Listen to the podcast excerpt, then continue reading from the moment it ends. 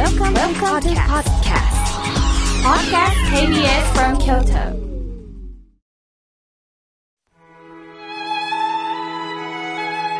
改めまして僧侶の河村明慶です今日の法話のテーマは人生の変わり目についてお話しいたします皆さんある人の言葉でハッとし行動が変わった何かの出来事が転機になり生き方が変わったという経験ありませんか？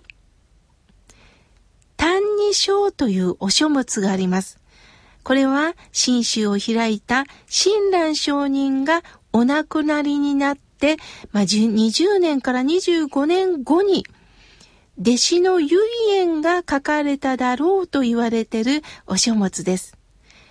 今では体温の書と言われ、多くの方に読まれています。その4章に、慈悲に衝動浄土の変わり目あり。衝動の慈悲というは、物を憐れみ悲しみ育むなり。しかれども、思うがごとく助けとぐること極めてありがたし。という出だしです。浄土の慈悲というは、衝動の慈悲というは、この二つを出したということは、慈悲に二つあるんだよその慈悲の慈っていうのは本当の友情という意味です。愛とか優しさを表現します。さあ、衝動の慈悲って何でしょうね？聖徳太子の章に道と書いて衝動の慈悲です。これは、物を憐れみ悲しみ育むなり、つまり困っている人、苦しんでる人に同情する心であります。何とかしてあげたいという気持ちを持つことです。皆さんにも経験があると思います。悩んでる人に何とかしてあげたい。勇気づけたい。これはとっても大切なことですよね。しかし親鸞上人は、思うがごとく助けとぐること極めてありがたしっておっしゃいました。つまり、あなたがどんなに何とかしてあげたいと思っても、思った通りには助けられないんですよ。つまり、相手があることなんです。慈悲に衝動、浄土の変わり目あり。この変わり目が大切なんです。まさに今日のテーマ、将棋。この5番の目です。5番というのは、縦、横に引かれた交差したところの目ですよね。あの場所からこの場所に移る境界線です。私たちの人生も5番の目のように移動する瞬間があるということです。今まで頑張っていこう。気合さえあれば大丈夫と思ったことが頑張ることもできたけど、頑張れない日もあるわ。できる自分もあったけど、今はもうできない。若い時は行動力があったけど、年齢とともに行動が伴わない。ああ、これではダメだ、と今まで思ってたんだけども、親鸞上人は、衝動の慈悲から浄土の慈悲、変わり目が大切ですよっておっしゃってます。ダメな時もあるんだよってことです。ダメなんではなくって、そうか、今はこういう体力なんだ。それを認めることができた時に楽になれるんです。頑張るから、あとは流れの中でお任せしようという衝動、頑張るという衝動から浄土に移りゆく瞬間なんです。浄土というのは、できるできないの囚われから解放されて、それぞれが生きていく世界をいただきましょうということです。さて、この将棋は、目の前の相手と一手、交互に指し手を進めていきますよね。直接的な手と間接的な手の緩急のつけ方、どこで勝負に出るかというタイミングは相手との関係の中で見出していきます。一手を指すためには人間力が問われるそうです。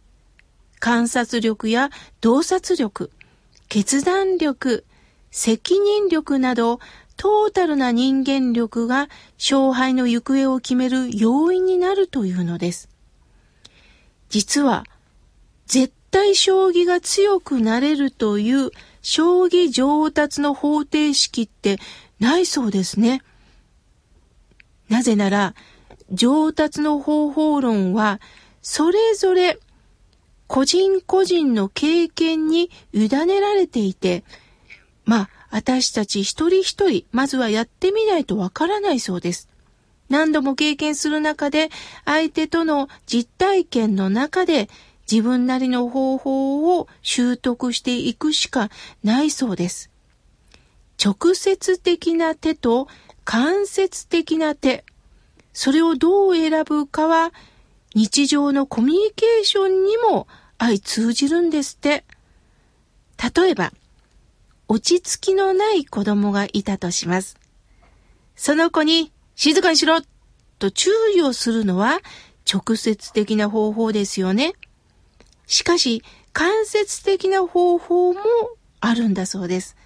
それは、その子を褒めることにより自然に行動が収まっていくということです。例えば、今まで静かにしなさいっていう直接から、なんとかちゃんはキリッとして良い姿勢だね。私は感心したよ。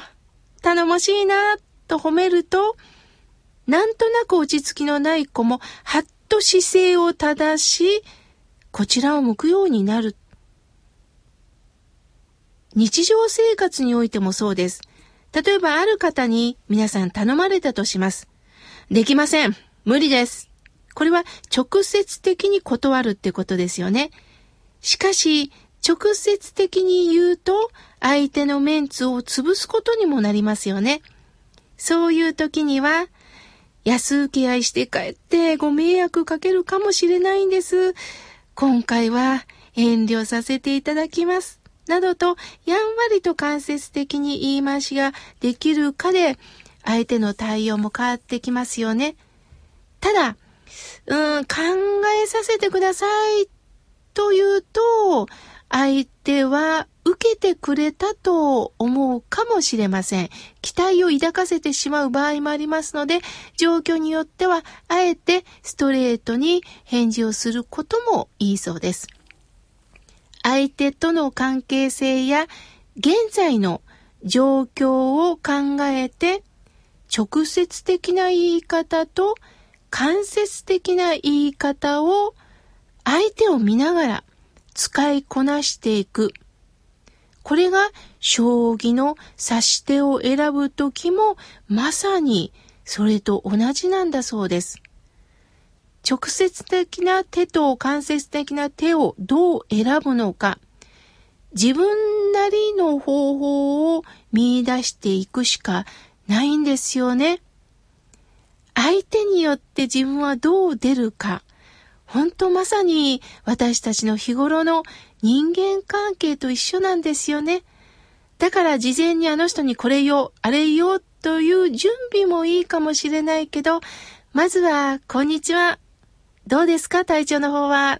と、相手の表情をまず見たところから、その時言葉をポロッと出したらいいのかもしれません。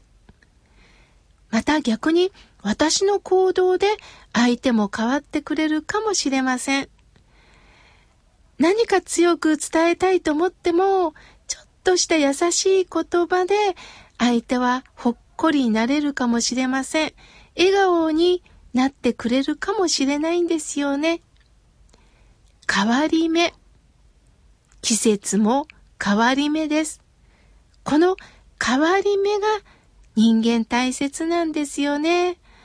ああ、あの一言で私の方向性が変わった。この一言で、そうかそうか、自分を許せるようになった。そんな変わり目をどうか今の秋体験してください。味わってください。